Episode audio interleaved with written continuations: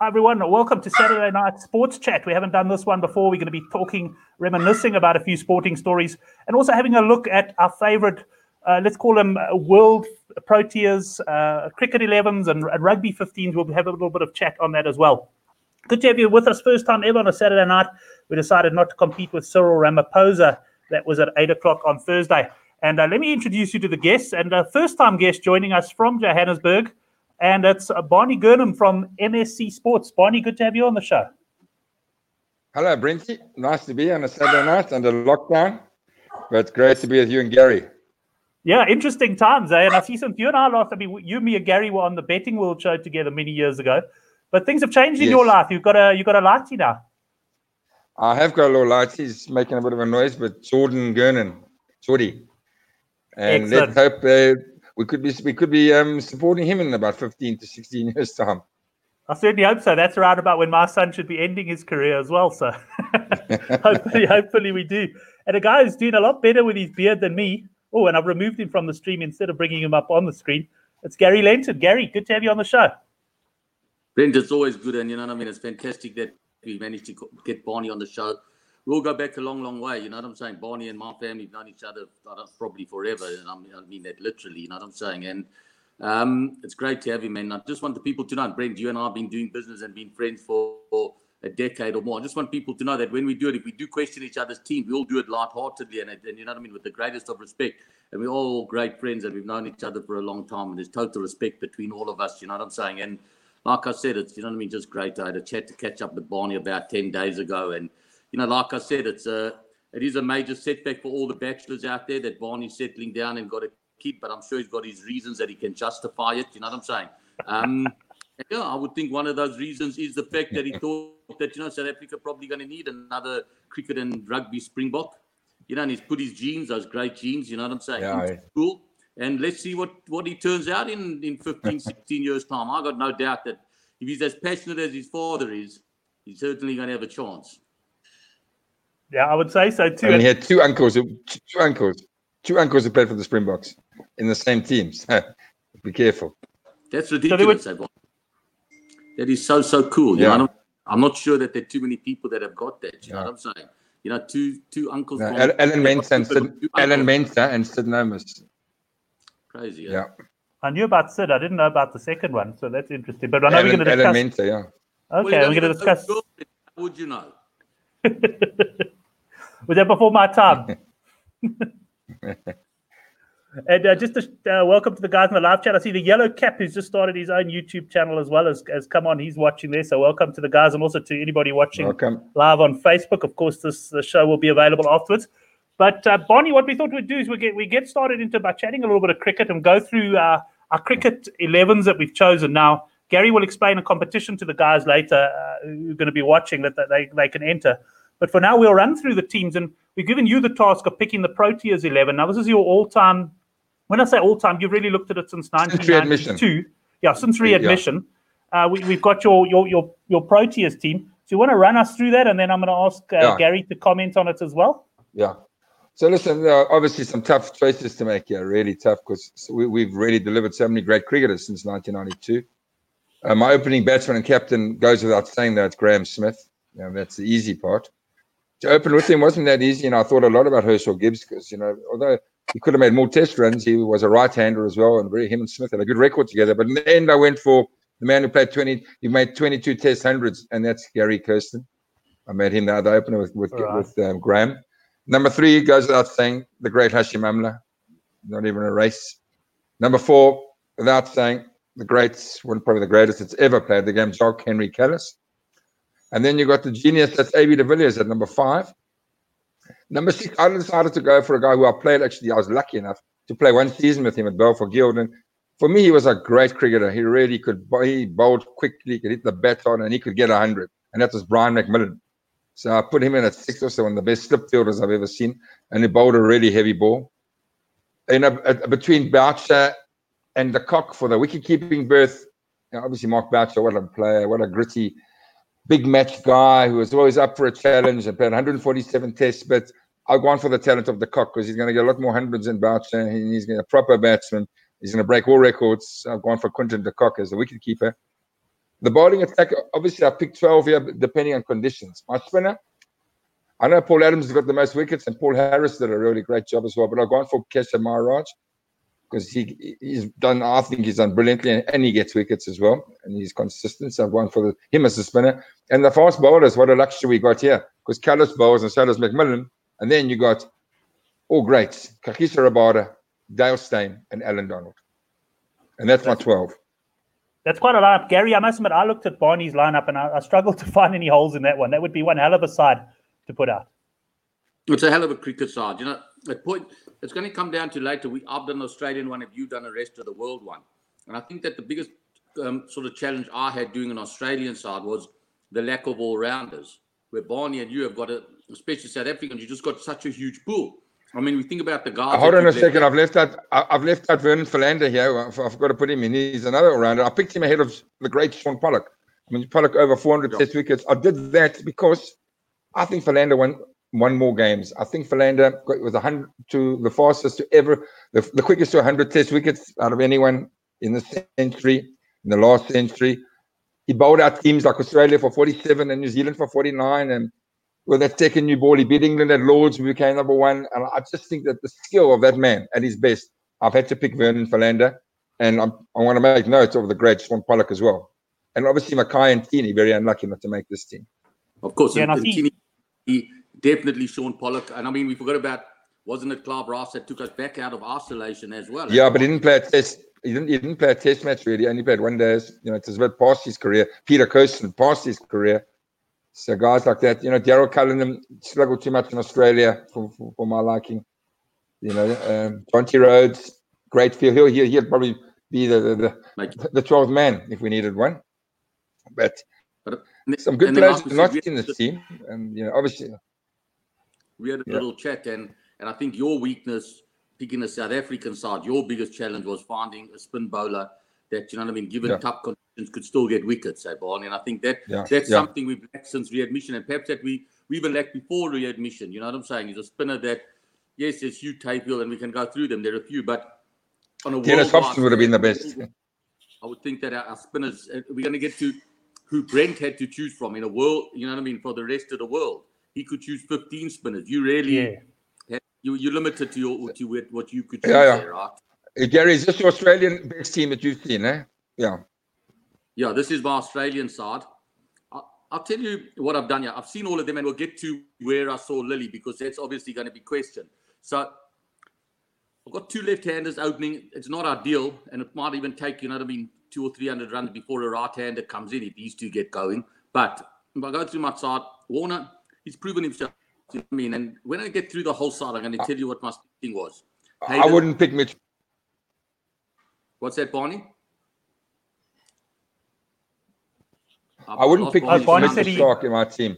I think that they, I wouldn't pick Mitchell Starc. Can you hear me? me? Yeah, got you guys. So you say you wouldn't have Starc? Yeah. I, because I think they're better bowlers. I think Gillespie is a better bowler than Starc, and Brett Lee could have been a better bowler than Starc.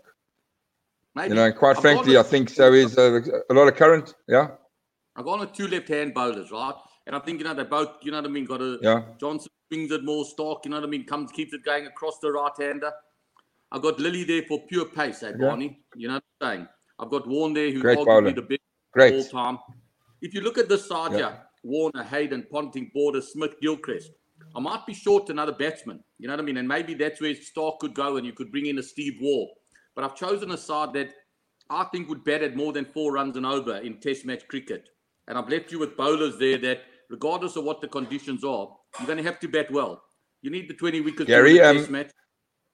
Your mate Devon Cohen has just sent a message to say he would have had Michael Hussey in that team. Now, Hussey, Where? Hussey and Steve Waugh were my next guards. Then I have to leave out Starc, yeah. right? Um, yeah. Because you can't leave out McGrath and you can't leave out. It's a really thing, but Hussey did deserve it. He came into Test cricket so late. And perhaps yeah. that played against him in my final thing. But like I said, I've gone for only five specialist batsmen.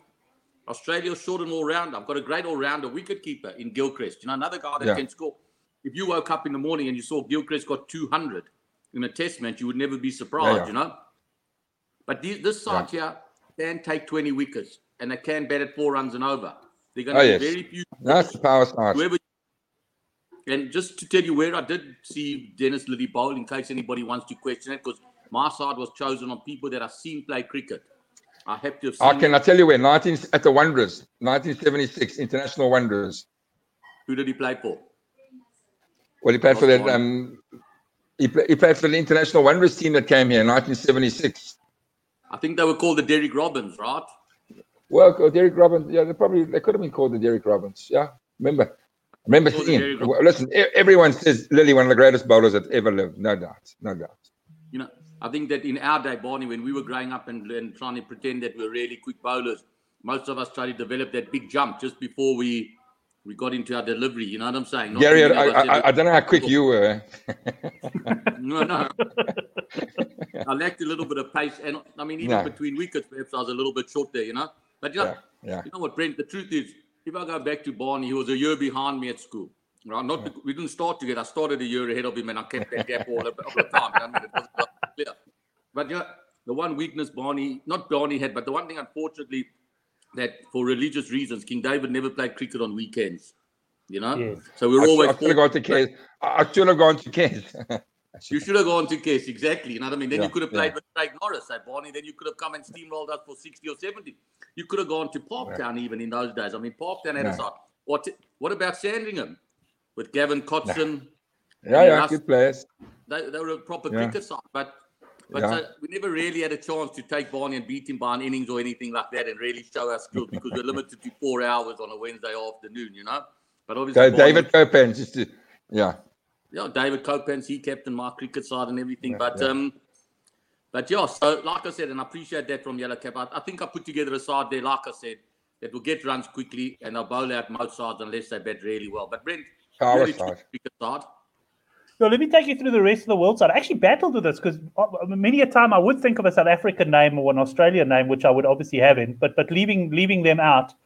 Um, I've, I've probably I've also gone for players that I've seen. So they they're more players from the let's call it the late '80s onwards when I really started uh, w- watching cricket. And I've also gone for some players that you'd question their selection in a world team, but I just enjoyed watching them play.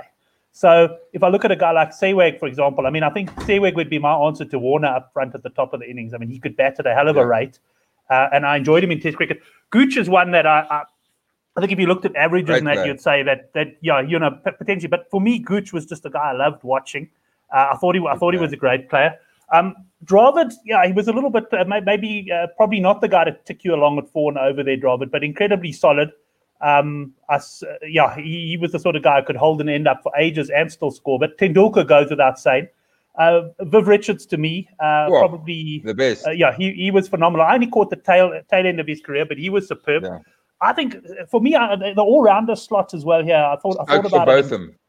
Yeah, there, there's both of them in that. But for me, I'm I'm going to tell you, I think Stokes is actually one of the best there's ever been. So I, I went for Stokes, I but geez, both. I mean, I would love to have for me a guy like both of them, and, I think Stokes, to be fair, shares that quality. It's guys who can turn matches. They, I mean, Yeah. even if you look back on their career, perhaps you could argue sometimes like with both of them on certain stats and that. But the point is, you bring a guy like that on to bowl, or you send him out to bat, and in one session or, or a couple of overs, he can turn a game. Um, Alan Knott, Great him on- attack.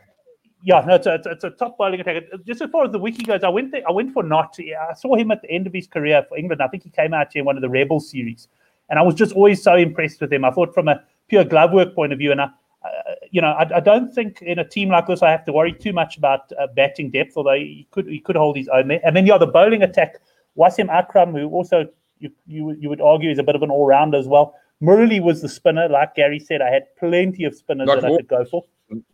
I, Aussies weren't allowed. Eh? Yeah. Yes, I didn't. Look, I would have gone. I would. I would have gone for. For me, Warne was the best. Um, as, Yeah, as yeah, good yeah. as Murali was, um, for me, Shane Warne, Gee, uh, if ever there was a guy I wanted to come on and take a wicket, it was him.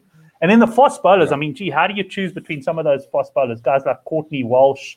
Uh, but in the end, I went for True. Marshall, who I just always thought was a, a- an absolutely complete bowler, and and Curtly Ambrose. But interested to hear your guys' thoughts on those. Well, I think it's a powerhouse side. I just want to. Some people are watching and thinking where the South Africans. This team was picked with no Australians and no South Africans. What's that? Yeah, that's it. No South Africans or Australians in Brent's team. Yeah, so Yeah, that's it. red I, obviously the guys that are that that aren't there that are, are all time greats. I mean, if you put that, them up again, I mean, the one that comes to mind is obviously Brian Lara. You know what I'm saying? The guy's got a got a few test runs in his time. Oh, oh no, he was- yeah. You know, Yeah, you're He's right. missing He in was that. superb. But it's, who- it's, it's either him or Vivian Richards or Dravid. So, uh, yeah. I think that maybe Dravid could make room for, in my opinion, for somebody more flamboyant. You know what I mean? A, a, a Like a Trevor Lara. Bryan. Maybe Mm. even uh, you know even a guy that must feel a little. I'm not can't be feel terribly sad. We're probably not watching it right now. But that's Virat Kohli. Even he Mm. he's ento- True. entitled to a mention here. You know what I'm saying? You just left him out. There's Well, he could be the best player ever. Exactly. Yeah. There's Akram Waqar Younis, who's obviously also not there. Um, then there's Yeah. um, oh, how, how does his name slip my mind? He played for Sylvester Clarke. You know, Oh. if we're talking about guys we Oh. saw and we all, and then obviously KP. You know what I mean? Where's, where, where, if, if, if we don't put KP in this team, I'm going to get into a big cuck. eh? In my I thought he was South African. I was expecting you to pick him, Bonnie. And obviously, Sangakkara, Well, I could have put him in my team, actually. Yeah. Then, then by A9 ZBV, Sangakkara, what a record he's got, and he gets so little mention. You know, but all Great these player, guys have- Nakara. All the guys that have got their things, the competition, how it works, just to get there, and then we're going to let Barney tell a couple of stories that Yeah. definitely going to be a highlight. But how the competition works, they have our 33 cricketers, and they're allowed any two of their own, right? And they have to put together 11 from our 32 and two of their own. So if they think we've left out two, they can put in two roving bankers, so to call them, Yeah. of their own. And then they must put together their best 11, email it to you, Brent. And then next week we'll decide who deserves to win the thousand rand. And what we're going to do is we're going to give them a thousand rand in a GG Gaming betting voucher, and we're going to give a thousand rand that GG Gaming will send to a charity of their choice to help people that are are not getting enough food and water during the lockout. So a thousand rand, to thousand rand to charity. We'll do the same with the rugby later. Gary, and what we'll do is we'll put something up on the Good for the Game website. I'll also put a link to it uh, down below um, on, on, in the description box. Net, so guys can come afterwards. Just show if they're not watching live, they can come afterwards, have a look at it, and, and enter the competition. So they'll, they'll, we, we'll, we'll put it in writing, so it's uh, it's going to be quite uh, clear as to what the guys have got to do. And just one thing, I've just got a message here from a good friend of Barney and I. Barney, are you in trouble there with KP? That's for sure. Well, so, first of all, Martin Levos wants to know what I'm eating. It's a sports show. So, I specifically went with an Energade. Let me go there. And I went with Bolton add to the theme. You know what I'm saying? But that's just a snack, Levos. So, what, what I got there from Milton, a good friend of Barney and I, as is Doc Levos, was Milton wanted me to mention that he played with Craig Norris, which is something that I've never really worked out because Milton's 53 and Norris is 57, right? Milton left Germiston Boys High in Standard 6 and went to um, Eden or Damnon for nine years. So I'm not sure where he ever crossed paths with Craig Norris, you know what I'm saying? But anyway, that's Milton's Craig Norris was a schoolboy wonder. Schoolboy wonder, good rugby player as well. Craig Norris played played for Transvaal in the in the senior team, but you know never really got quicker as a bowler, and he was quite pedestrian as a bowler, I would say. And I think Bar- he had a huge left foot right, that Barney. Yeah, yeah, left foot, left. Yeah, Went, went to play Tessa. Yes. Yeah. Anyway, yeah, Brenty. Now, Barney, I was going to ask you um, before we get on to the, we start talking about all the the rugby players and that. You've got a couple of stories Yeah. for us. Uh, you mentioned Stephen Jack in the WhatsApp chat. You got you got something to tell us uh, on that one? Well, he would love to be listening to this. You know, I never forget that it was. I think it was 1991 or two. I was opening the batting in the Premier League in Joburg, which wasn't fun in those days because you were facing good attacks every week, whether it was Rice, Eswick, Sylvester Clarke, Jack Snell, Snell, Cyril Snell, was Hugh. Hugh, Pay, Hugh Page, Neil Radford. We were facing good bowling, and I overslept on a Sunday morning, and I got there late, and we were put in by Wits. We were playing against Wits, Belfour. Our captain, Wayne Ostrovsky at the time, said to me, Barney, you late? You're not opening the batting, you're going to bat seven. So I thought, well, this is quite a lacquer thing. I can actually relax, don't have to open, and watch for a while. I was batting in 10 minutes. I was batting already. We were 12 for five. And there was this redhead guy running in from the boundary, bowling at 150, called Stephen Jack, who was bowling at the speed of light. And I went into bat, and the wicketkeeper was Bruce McBride. He was standing miles away. I could not believe how far the wicketkeeper was. And at the other end was a guy called Richard Snell. Useful attack. Anyway, I had got top score in the first, and I was the only guy in the first innings. When I came into bat, we were bowled out for 70, and our top score was 13. And I got, I was the only guy I didn't get. He got nine wickets in the first innings, and Ian Benning got me. I got 13. And we had to follow on. In those days in Joburg club cricket, you followed on, and five wickets down, you were all out in the second innings. And I had to now go and open against this guy. And my parents walked in to watch at Balfour Guild, and I thought, let me show my father a few shots. The wicketkeeper McBride was saying, let's show him something here, Tarzan. And I was ready for the, the, the, the umpires were Barry Lambson and Cyril Mitchley. And in galloped Stephen Jack and bowled me a half volley first ball, the second innings, and I smashed it. One bounce four, hit the boundary and came to the middle of the wicket. And the wicket keeper McBride said, That's the last one in his half of the wicket, Sergeant. It's time for pain. Well, Stephen Jack ran in and bowled the greatest bouncer of his life, which he will tell you to this day. And smashed me. We used to have helmets, but the helmets only covered the top part, didn't cover here. Smashed me on my jaw. I was out for five hours. Got carried to Rosebank Clinic. I spent the whole day getting my jaw get put into place. It was a very painful experience and I started reflecting on why I'm playing cricket and maybe I should be retiring. That was my first thought back then. And that was a very funny, and, and we speak about it today. I'm sure, but he's five, hours, five hours out. Sorry, Gary. I, I, I was out. out. I, I, I was unconscious, but I was unconscious for a long time. I was, at the hospital for five hours. Yeah.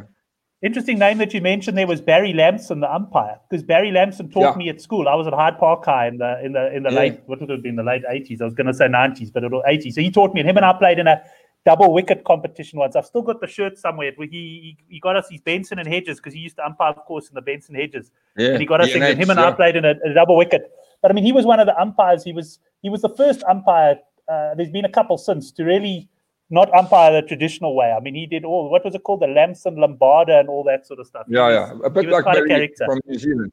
Yeah. Yes. But you know, another thing that Barney mentioned there, his captain, another guy that came from Wayne Ostrovsky. We just Great player. turned them out at Ireland. Great cricketers, you know. and Brent, you mentioned Hyde Park. We never had the good fortune of playing against Hyde Park because we, you know what I mean, you're in the level division or two below us in rugby and cricket, you know what I'm saying?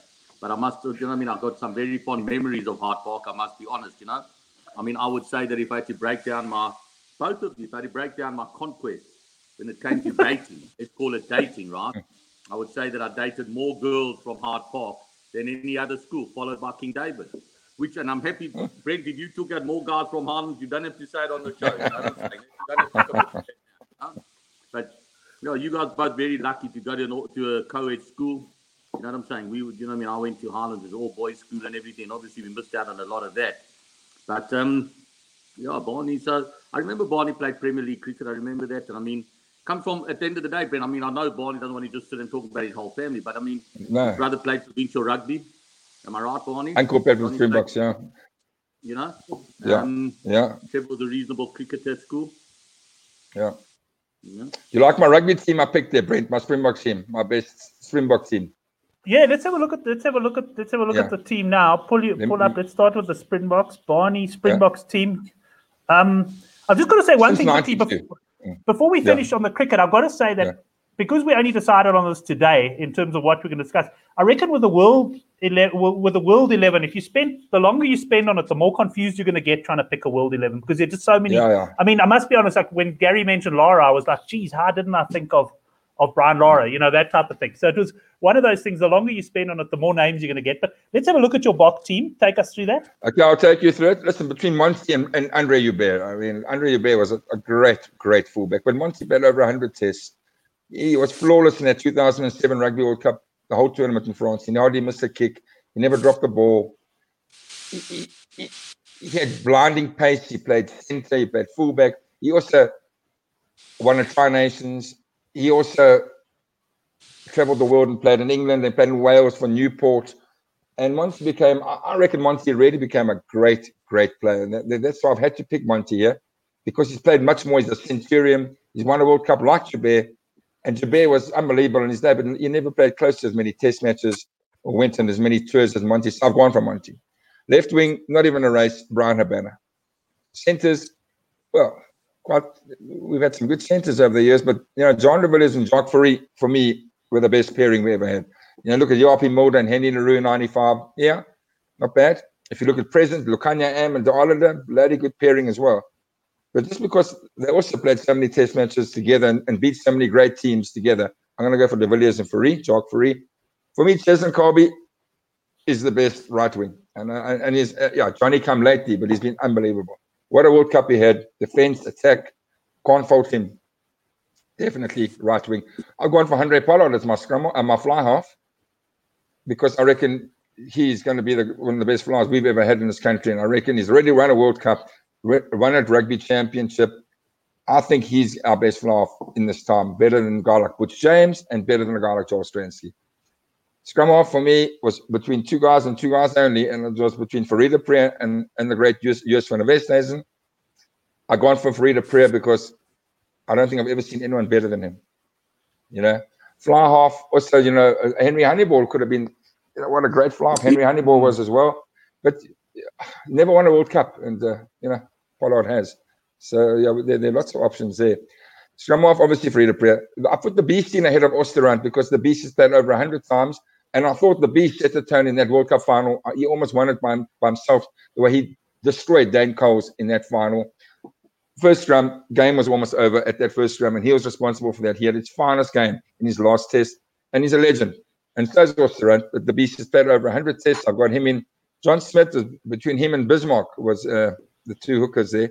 And I've gone for John Smit because just because he was the leader, played so many, also a centurion, now, going for Frans Malherbe, our current tight head, a tight head, because I think he's a very underrated rugby player. And okay, Balie Swart in 95, yeah, not bad. And then you had like, like Jannie du and CJ van der Linde in 2007, yeah, all right. But for me, the most consistent guy and a great scrummager is Frans Malherbe. Schalk Burger, I had to put him in the side. He's one of the best Springboks we produced in this time. And, you know, Schalk Burger was, in his day, the best flank in the world. How can you not go Matfield and Bakkies Botha as your locks? We've had so many great locks in this country. Mark Andrews to start off with back in 95. What a lock forward he was. The current locks, it's a bit. I mean, he is Dinkum, a world a world class lock. I think RG Snyman's going to be an unbelievable rugby player going forward. We've never been short of locks, but I think these two are best. They match each other so well.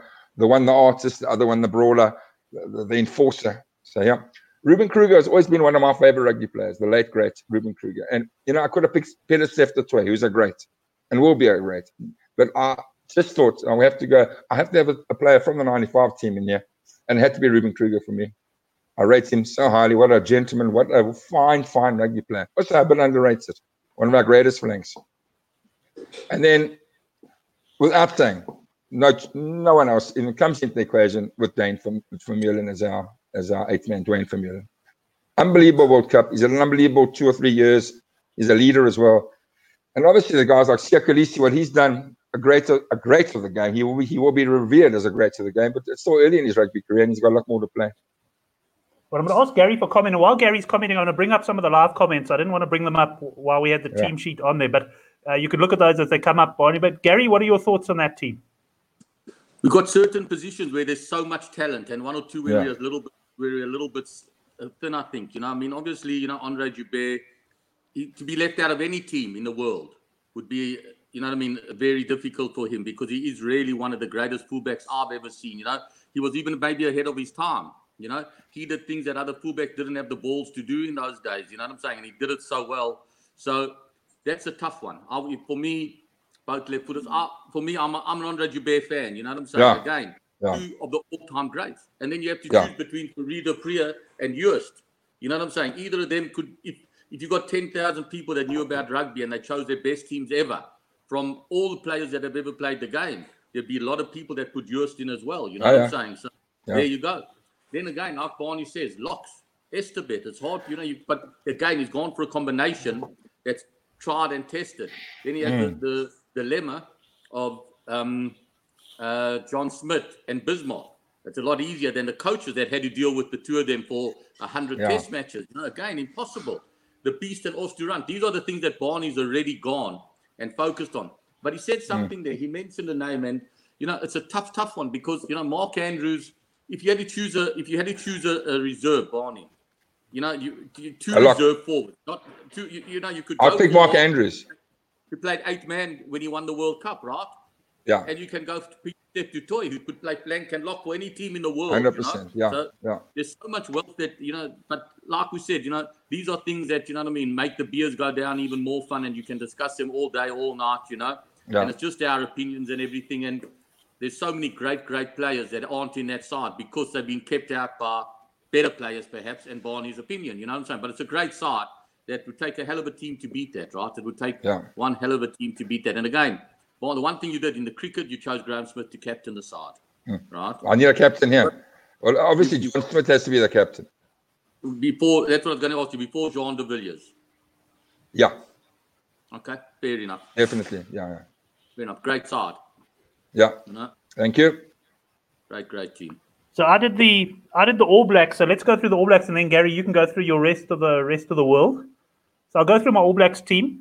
Um, Olo Brown, uh, lucid prop. I must say on the prop side of things, Tight, tight. You going? You're, you're going from the. Oliver. Brown was tight head. was he tight head? Oh, I didn't. Yeah. I, I, I thought I thought he was a loose because I went for Hayman. Hayman was a tight head as well, eh? Hayman was a tight head, yeah. Well, I'm So, moving yeah, Brown the- to loose head for this test. Okay, fine. But um, so on the prop side of things, look, I'm not a I'm not a connoisseur of the scrums. I'm, I mean, I love I love watching a good a good scrum. I hate watching a collapsed scrum. So it was an area that I actually did, and, and, and wherever I, I, I had a look back at, at, at some of the guys in the in the, the sort of 90s and stuff like that. Uh, Hayman was the early 2000s. Fitzpatrick to me picked himself at hooker. I thought that was that was pretty straightforward. Locks, New Zealand have had a lot of great locks over the years, but I, w- I was always a big fan of, of Ian Jones and more recently uh, Brodie Retallick.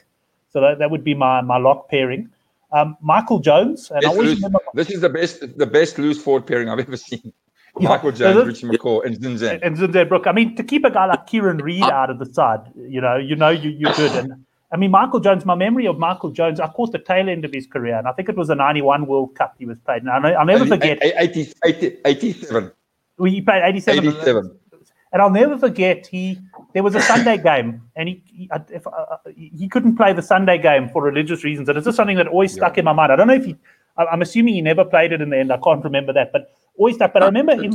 He could jump. This guy could jump like on his own without support. He could jump an incredible height in the air. He was just such a supreme athlete.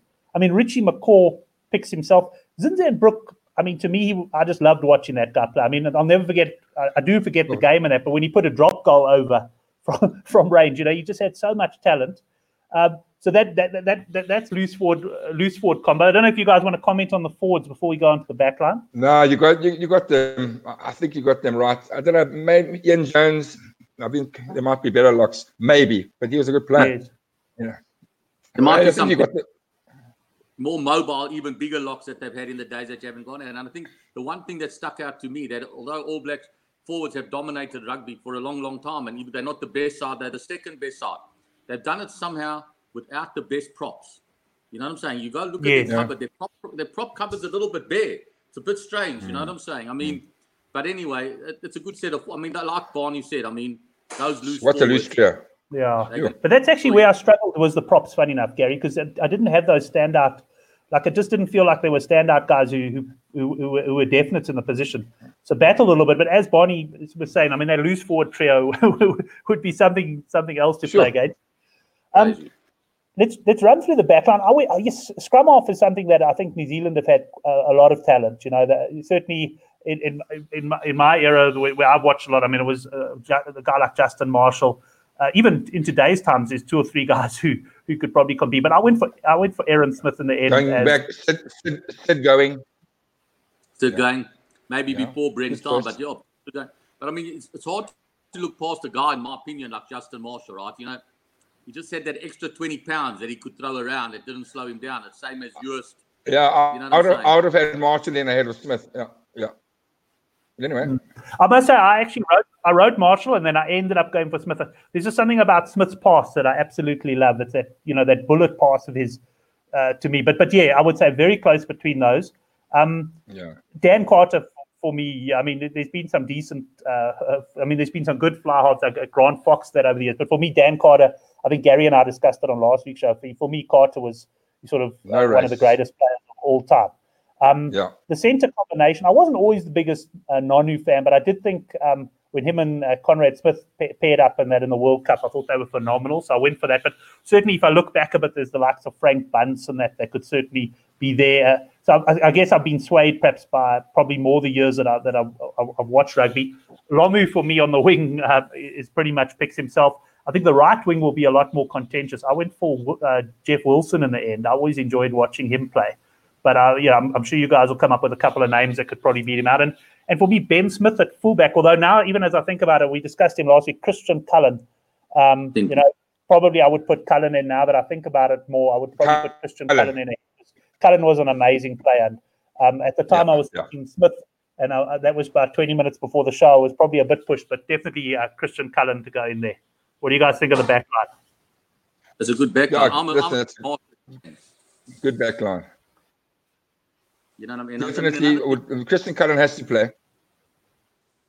Yeah, yeah, yeah, and, and maybe, maybe Tana Umaga, yeah. Hmm. Maybe Umaga before, yeah. You know, mm. also a lot of test matches. You know, there are, there are a lot of All Blacks there that, that aren't in it. A lot of great All Blacks. I mean, at, at fullback, you know what I mean? I think Cullen has to start. And the wings, you could choose a thousand wings. I mean, at the end of the day, you could throw in Rocco They got no shortage yeah. of wings, you know what I'm saying? Um, yeah. I mean, for me, the yeah. for me the best winger, but I think he I think he was Fijian in the end, but he played for the Auckland Blues. What was his name? Kakabani or something like that. Yes, and he, exactly. but I think he, and yeah, then he went and played in he went and played in Europe.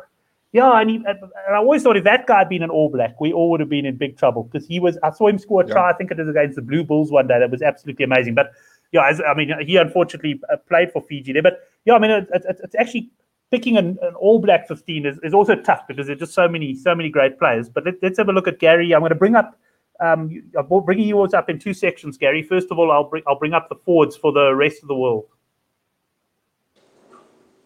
Okay, so again, I, I struggled with the front ranks. You know, I've gone for Cian Healy, who hasn't reached, he hasn't quite reached his potential yet. He has reached his potential, but I think he's going to continue. I think he'll come to South Africa next year and he'll prove himself as the British Lion. He hasn't done that yet. He's gone on a tour. He's never played for the British Lions, which I found was very tough for me to include him. But I battled to find somebody who I think is mobile and he stood up to some of the best front ranks in the game. Yes, he's not a British Lions yet, but he's won a Grand Slam. And he's won a Grand Slam against a good England side. You know what I mean? He's a good player. He's mobile. He's big. He's a good scrummer. And what convinced me to put him in was the fact that I went for an Irish hooker. And the hooker to me was one of the easier positions. You know, Keith Wood you know, he changed hooking a lot. Well, I know a few other girls that have changed hooking, but he changed it in a different type of hooking thing that I'm used to. You know, he was mobile and in your face, and he was another type of. I would compare him perhaps maybe to with the South African. I'd compare him perhaps to an Uli Schmidt, that type of hooker. You know what I'm saying? Not as sort of bigger, as great a scrummer as John Smit, but he got around, and, that, and that's what got me to put Healy in.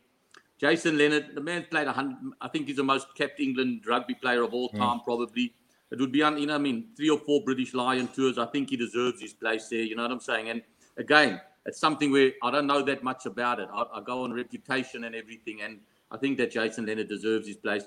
The next two years, they may both be number five and everything, but I had to choose the two best locks that I think have come out yeah. that I've seen play for them. And to me, they're both captain World Cup rugby teams, and they're both captain World Cup rugby teams that dominated and Eales and Martin Johnson would never let down anybody in any type of rugby, in any as as human beings, they wouldn't let down anybody. You know what I'm saying? They are big and perhaps a little bit of mobility that they, they're missing there, but I think they were the easy one to me for me. And I, I know that I spelt his name wrong, but this is where the most contentious part's going to come in. My loose forwards, because there's so many that have been left out, and, and guys like Dallaglio, and I can carry on about them, and a lot of Englishmen and a lot of a lot of Welshmen as well, and guys that I just sort of caught. Australians.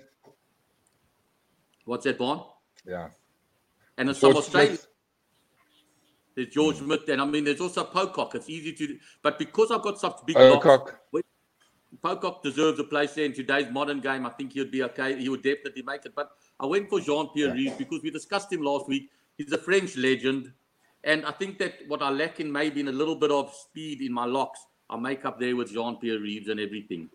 The next two, I'm going to probably take a lot of flack with, but Olivier Magne for me was a complete good player. good player. You know what I mean? Never let anybody down. And then the one that I'm not sure would be on too many people's team is a guy called an Italian, eh? Italian. Hmm? An Italian. I think that an Italian. I just think that he spent his international rugby career going backwards, right? And um, that's the truth. And, and he stood up and he's still great. And to me, he's the greatest rugby player ever to come out of Italy. There's no doubt about that. There's no question about that. Not that that makes you a star on a world stage or anything, but for my money, if he played behind a pack of seven forwards that dominated, you would see one of the most talented and best eight men in the in the world ever. I would choose very good point. Let's get on to your uh, backs good... Gary. I'll bring them up. Yeah. So the backs, I was lucky enough to see um, Gareth Edwards, but I had to choose between him and George Gregan. And I went for Gregan because of the tackle on Wilson. I went for Gregan on the fact that he played against the best scrum halves in the world. He played against Joost. He played against Marshall. He played against everybody you could ever choose. And those three to me will be the best, the best batch of scrum halves the world's ever seen or will ever see playing rugby at the same time. Gregan, Marshall, and Joost. To me, it was a tough one, but because of his more modern and everything, that then then I went for him. Jonny Wilkinson picks his, his name without any question about it. Campese, I'm not the greatest Campese fan, but his record forces me to put him in. I have no option but good, play. good player. Good player, and he does. And yeah, my centers, I think, stand up with any of the centers that have been chosen. They're both world class centers, played hundreds of test, both played probably over 100 test matches. I, I know Sella was a leading test match player for a while. Um, him and O'Driscoll, I think, can both cut a defense in half. In, they could score tries from anywhere. Great, great, both great, great attacking centers. I've gone for Folau on the wing. People might say that he's playing out of position there and he's a better fullback, and maybe that's the truth. But he scored so many tries. He's so big. He's so good under the hard ball. I'm going to have him there because I can never leave out Serge Blanco. I think at the end of the day, Serge Blanco's a French legend. I've got a lot of Frenchmen in this team, I think, compared to a lot of other people, what they would choose. Again, there's a hell of a lot that we can discuss, a hell of a lot of players. Yeah, I'm gonna, I'm gonna, I'm gonna take Israel out of the side because of his behaviour of late. I mean, you know, he's okay. really pissed off half the world. I'm just saying, we put Jason Robinson in from England. Now, there's a wing. I thought about another guy that as well played wing and and fullback as well at Barney. And I mean, just a, definitely was one of the guys that I considered. And um, yeah. perhaps, if anything, when I went for Folau uh, over Robinson because of size, and I just think that sometimes you know we're going to play, get involved in a game where there're going to be quite a few up and unders and everything. That's how rugby's played. It's a tough. It's a you sound like Gary. Gary, you sound like Heyneke Meyer now. It's not all about size. You know, Cheslin Kolbe is tiny and he's the best wing in the world. So uh, Jason Robinson for me. I, hold on one second, which brings me to another wing that I could easily have chosen, at Barney, and that's what's the hmm. little Welshman's name? Oh no, man. I thought about him for yeah, yeah so Williams. Shane Williams. Shane Williams. He wouldn't be out of place in this side either. So if I wanted yeah. to get a mate for Kolbe, I could easily have put him in, and then each side would have had a mascot as well. It would have been perfect. And yeah. not as though Jeff Wilson's the biggest either, hey Brent. So we've all got our little guys standing on the wing there. Could easily have worked. That's it, yeah. Okay, good, uh, great backline, yeah. So um, let's just uh, have a look at the comments here. I think I brought this one up. Perezi is like Cristiano Ronaldo. Ronaldo. We did discuss that one. And, and Yellow Cap just bringing up that tackle of Gregan on Wilson to seal that uh, that man. I mean, that that is one. I mean, that must have been what? How many years ago now? And I think most of us can still can still remember that one, eh? I reckon that's about twenty odd years. Yeah, twenty years. It was. I'll tell you what. I think it was. Wasn't that just before the the World Cup? Yeah, wasn't it before the '95 World Cup? No, no. It was in was between. It? I would say, in between '95 and '99. Let me just say one thing, Brent. I'm not even going to argue. Last week after the after the show, I got into a call with Barney, and he was questioned by Doc Libos about a rugby match. So I asked him, the rugby match took place in 1974, took place one afternoon, a midweek game at Ellis Park. So the question was, what was the, who was the playing? Who was the fly half for the, the? I thought it was the Quackers, but it was another name. But it was the Quackers. It was the Quackers. And who was who was the referee? Which I thought was a pretty rough question to ask all three of them for a match that took place the best part of what 45 years ago. And Barney didn't get two out of three right, and he didn't get one out of three right. He rattled off all three. So if he wow. said it was between two World Cup, perfectly honest, I don't remember what I had for lunch yesterday. Listen, neither do I. I remember a bit of about, about rugby. I can remember. But um, so I'm not going to argue when it was. But I'm saying again, we said on the show a lot, eh, Barney, that how lucky we all are to watch players from all these generations. Huh? For players from well, in times like this, in times like Gary, in times like this, how lucky we all are to have watched sport, to watch live Yeah. sport. Exactly. I mean, in times like this, you've got to appreciate those times. We haven't watched live sport for what a month now. There's no sport at all, and it just takes you back, makes you appreciate what we got in life. And you know, I just hope people do appreciate that. Yeah, exactly. I mean, the joy, the fact of the matter is, I've always said it to my dad and I've always said it to everybody. The greatest thing that happened to all of us is DSTV. You get on a, when Yeah. things were in normality, you watch, there were 10 Premier League games a weekend. We were so blase and arrogant. We, you know what I mean? If the fact of the matter is, I said it, I mean, I'm going to stop that again. If there was a soccer match on a Saturday afternoon where, for argument's sake, Chelsea were playing, choose another good side, Chelsea were playing Wolves, there's a chance we wouldn't have even watched it because we had so much choice of other things to watch. Yeah, yeah, Back to the Currie Cup. We haven't even gone to the Currie Cup, hey guys. Those some of those great Currie Cups, and Barney only went back to '92, hey Brent. If you go a little bit further, the Carel du Plessis, the JC Pinos, we can go back to the Donny Ray Mortz. yeah, yeah. Ray Mordt. Ah, oh, players that we saw Naas. You know, so many of these Oh, guys yeah. that we saw. Um, that so There's a few so more names. off- That, they are great, but Yeah, yeah. I had to go for Blanco. I just needed some more couple of Frenchmen in the back line. I needed somebody that could attack. He scored tries. He's he's, he's just Great player. And and to be perfectly honest with you, he's one of the few backline rugby players that I've ever watched that wears the same size pants as me right now. So that suits me perfect. And the man makes it got a clothing line called I think it's called S15 for oversized shirts and pants. Oh, beautiful. I mean, I love that just for that alone. So he's high on my list of, of Just- people. And just a memory I've got of. Chris Latham there when he was playing for the Reds. I was it was my mom's 60th birthday, and we are having it at the Old Parktonian Sports Club there. And I was in the pub before the party watching the Reds against the Lions, and I backed the draw 25 to 1 in this particular game. And it was crowded pub. The Lions were leading by seven points, and it was the last minute of, of the game. And Chris Latham burst through with his socks down. Remember, I always used to have his socks Always down. And he burst through under the post and he dotted it down, and the draw came in. And I just I just started shouting and like, yeah, yeah, I had 25 to 1. A mate of mine had convinced me to take it.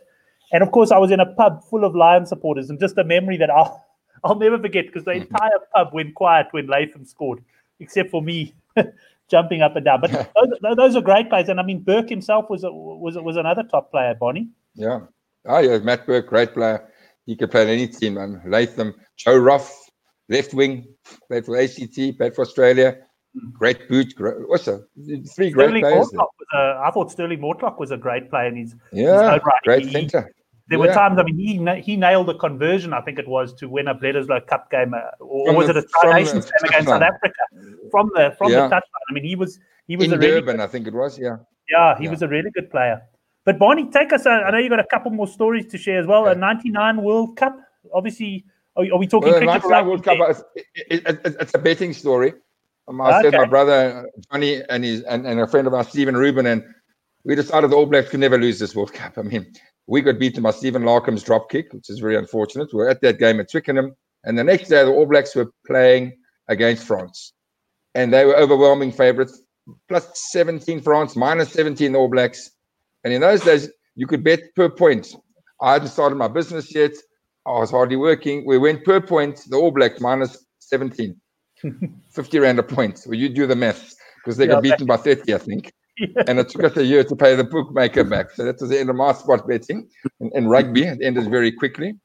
But worst thing, know they actually I'll tell you- started off. The Yeah. All Blacks were actually in control of that game. If I Yes, remember yes. I mean, they were, they were We something would- like 13, yeah. 14 points ahead at one point. I yeah, think. we were ready to jump off a building. I mean, that was Yeah. crazy.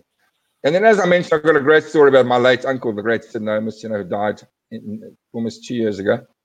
And the great man in 1969, back in the old days, Transvaal were playing Western Province at a wet Newlands. And the score was 10 9, I think, to Transvaal. And the left wing for Western Province was a guy called Gert Muller, who was Sid's co Springbok wing in the, in the Springbok team. It was Nomis and Muller, the two wings. So Sid was right wing, Muller was left wing. And that day they were marking each other. And in the last minute, 10 9, wet Newlands, Gerd Muller's herring down the touchline, the big fast Gerd Muller. And on the touch flag, on the touchline, on the flag, on the corner flag, Sid Nomis knocks Gerd Muller out, and the final whistle goes. And the captain of Transvaal in those days was a lock forward called, called Toy Danhauser, who couldn't speak much English. And he went up to Sid Nomis, was on the ground, and he picked him up. And as he picked him up, he said, Nomis in Afrikaans, he said, Jy is die beste fucking Jood sedert Moses. He said, You're the best Jew since Moses. That's a great story for you as well. You know, there's so many great sporting stories. You know, there's, there's also Willie John McBride who was a great player, led the British Lions here in 1974. That great team. He made his test debut for the British Lions in 1968 against the Springboks in Newlands. And he tells the story that he was so nervous playing the mighty Springboks. And they were standing together in the tunnel, the two teams, before the, the game started, a narrow Newlands tunnel. And he thought he would make conversation with the nearest Springbok. And that was Mof Myburgh, the massive tight prop who couldn't speak English. And young Willie John tapped Mof on his shoulder and he said, What a lovely, lush, green paddock we're playing on today. And Mof looked at him and he said, I don't come here to graze. Excellent. I love, some, I love some of those old stories. And I mean, I think the other thing that's fair to say, I mean, rugby was a different game back then. I mean, even when I played like sort of club rugby and that sort of stuff, you know, just yeah. these days is, I mean, guys can't go out drinking and it, it's just a, a, a, totally different, totally different atmosphere. Uh, and Barney, what, what, was the story about Phoenix Park in, in Dublin? Well, I played cricket in 1986. I played cricket in Dublin for a team called Carlisle. So I was there for six months.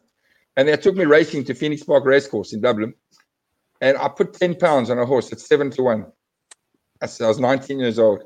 And I'm watching this race, and my horse can't lose. I mean, it's race over. But what happens at an Irish horse race? My jockey falls off the horse just before the finish. And I don't win my money. I mean, I was sick. but it didn't put you it didn't put you off having the odd bet over the years. Yeah, I like I like having a the odd punch on a pony on a horse. You know, Never, Gary Gary gives me a tip every now and again. Yeah. Now I know I know Gary. I want to bring up something just from the past where you, me, and Barney met was obviously on the Betting World show. Now, I know Barney, you weren't uh, you weren't necessarily a massive punter as such, but when I joined that show, our, our Barney was absolutely deadly with his handicap picks. Do you remember that? You used to have we all used to have a best bet and i mean i can't remember barney but geez you went like nine out of ten weeks or something Sorry? your best bet would arrive you you you were hmm. deadly with your with your handicap that was when i when i started. world show. Then i went pear then it went the other yeah. way. You know I, will never forget that happens to all of us. be, be, be, Gary, I'll never forget being on that show one morning on a, on a Saturday morning, and then I went to the horse races in the afternoon, and I was standing at the Tattersalls in the queue, and I heard this one oak shout at the end of the queue, Yes, I from the TV this morning who gave us all the wrong tips. Well, I tell you what, I ran upstairs into the members' enclosure and I never went down again. I remember when we when you first started at Barney, you used to have a banker. If, if I remember yes. correctly, and your bank always Griquas at home. Yeah, Griquas yeah, that's, they were far less popular than obviously Western Province and Natal and all the big provinces. So every week, Barney, when Griquas were at home, he used to say Griquas plus yeah. 17 and a half, Griquas plus 14 and a half, and how often Griquas would win, win off level against sure. them. The, Griquas tough to beat. Yeah, yeah. So well, listen, I started really well, but I didn't. I, I also, I'm only human. I went through a very bad patch as well. yeah, I remember that as well. But everybody goes through those. Um, the ball bounces your way, whether it's in punting or yeah. whatever it is. And you know, people yeah. need to realize that with all types of sports, it's all about millimeters. It's very seldom about meters and kilometers. It's about millimeters. How many guys would have won majors if the ball just rolled a little bit further, sometimes in their favor, sometimes against them? Gary, I'm talking about majors. Hmm. I don't know if you can watch on, on Channel 205, they're saying all the old masters, right?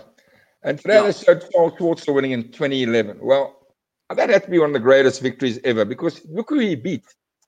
There were Tiger Roars going around that course. And I've been to Augusta, so I know what it's like. But Tiger was right yeah. in it. You had Adam Scott. You had Cabrera, who's won the Masters. You had Jason Day flying. You had Luke Donald in it.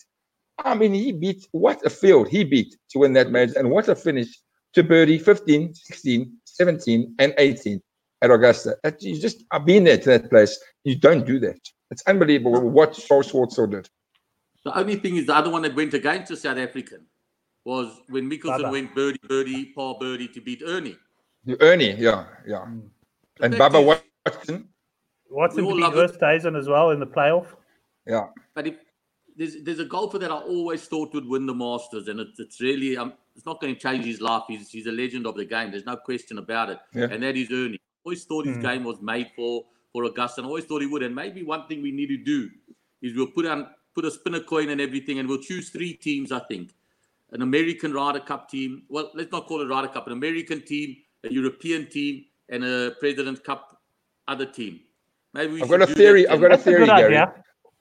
Yeah, we can. I've, I've got a theory on this year's Masters. If they move it to where they're going to move it to November, total Yeah. different time of year than ever been before. I'm saying Rory's going to win this Masters because the different time of year, the different karma. I'm saying Rory will win the Masters, He's going to win a Masters. He's going to win a lot of Masters, I think. Um, but he's got to win that for the Grand Slam, doesn't he? he- that's what he's short of the Grand Slam. Yeah. If you think about the guys that have won the Masters, that have gone afterwards, have done so little. To me, the one that boggles my mind Immelman. is Jordan Spieth. A Immelman, guy- What's that, Bond? Immelman, Trevor Immelman. Immelman Trev, never started the game. Um, and Schwartz also hasn't done too much. Schwartz also hasn't done too much since then. feel that Schwartzel might not be over yet. If You feel Schwartzel's career may Yeah. begin again at some stage, Yeah. where you're pretty Yeah. sure that that Immelman's going to battle to win the Mowbray Club Championship next year. But the Yeah. fact is that if you go through these sides and the South African golfers that we produced over the years, and I think that that would be something really great if we could do that. And Brent, you choose who Hmm, chooses that's which a- team, and we'll we'll go back to perhaps Bobby Locke. back- I want to go back to Bobby Locke. let Barney choose the South African side and go back to Bobby Yes. Locke. You can Yes, go that's back right. to Bobby Locke. Hmm. Brent, you want to choose an American or a European European one? Okay, I'll pick the American side. Okay, you're gonna have You'll pick Europe. me for the for the Americans. I'll start to put together a, a rest of the world side, a Ryder Cup side. Gonna have a lot of Spaniards in, and I know that. Um, it's gonna have a, it's gonna be quite interesting. I've got about two good golfers. I'm in a little shit now, but anyway, we'll give it some thought. That's why I grabbed the Americans. Meantime, Europe on the best side. uh, Europe, uh, there's a great European. Seve Uh, they've got Ballesteros. Mm. Uh, there are a lot of Spaniards. I'm going to pop in with uh, definitely Woosnam's going to get a chance in my team. Uh, it's going to be it's going to be fun. And then just one more question here. I know I've got a mate, Devon, obviously, I mentioned him earlier, but he's a massive Liverpool fan. Uh, don't you think it would be right, even if they don't play another game, that Liverpool get awarded this trophy of this league, of this, this Premiership trophy this year, being 22 or 23 points clear? The fact of the matter is that I, agree. If they do anything, give it to Liverpool, but you can't do anything without the other positions, Barney. That's got to all be null and void. I just the Liverpool one doesn't affect it. Some I, I just feel for Yeah. the teams that are going to get relegated. They're on goal difference. They got nine Yeah. games, and goal difference that are sending them down. Well, I don't know if they should have relegation. Yeah. The fact is that I'm just saying Liverpool should win. no side dominated soccer in a season better more than Liverpool. Even the Arsenal Yeah. Invincibles, even those great sides of Ferguson, they still Yeah. even the great side that Man City sides needed a goal in Yeah. injury time. That's how tight it always was. The Yes. fact of the matter Yes. is that we could find eight guys finish the season for Liverpool and we'd probably find the six points that we need. Because the fact is, not a fact, but the chances are that City wouldn't even t- made them win two more games. I just feel I think Yeah. that Liverpool would have beaten City, and that would have been pretty much enough. That would have been enough. Um, Yeah. but Yeah. they certainly deserve it. Well, clever guys will work it out. It would be very And sad. then locally, you got you got Kaiser Chiefs winning the league here as well. Also, Yeah. like five or six points clear. So Yeah. interesting. It's going to be very interesting. I believe in Scotland, it's down to one team now making the final Well, decision. I see Rangers aren't happy that they want to call the season off. Uh, I see Stevie G and his team. They're not very happy. Yeah, very interesting. So there's a lot that has to be sorted out in the world of sport. And But I just think when it, when this all when when this horrible virus thing ends, I just think we're going to be inundated with sport. It's going to be unbelievable. I mean, everything's going to be you know a lot of things don't have to happen. but it will come back. The world's gone Yeah. through worse than this, um, with less qualified people getting out of it. Well, they have. There have been world wars that, that have lasted years. This is not going to last five or six years.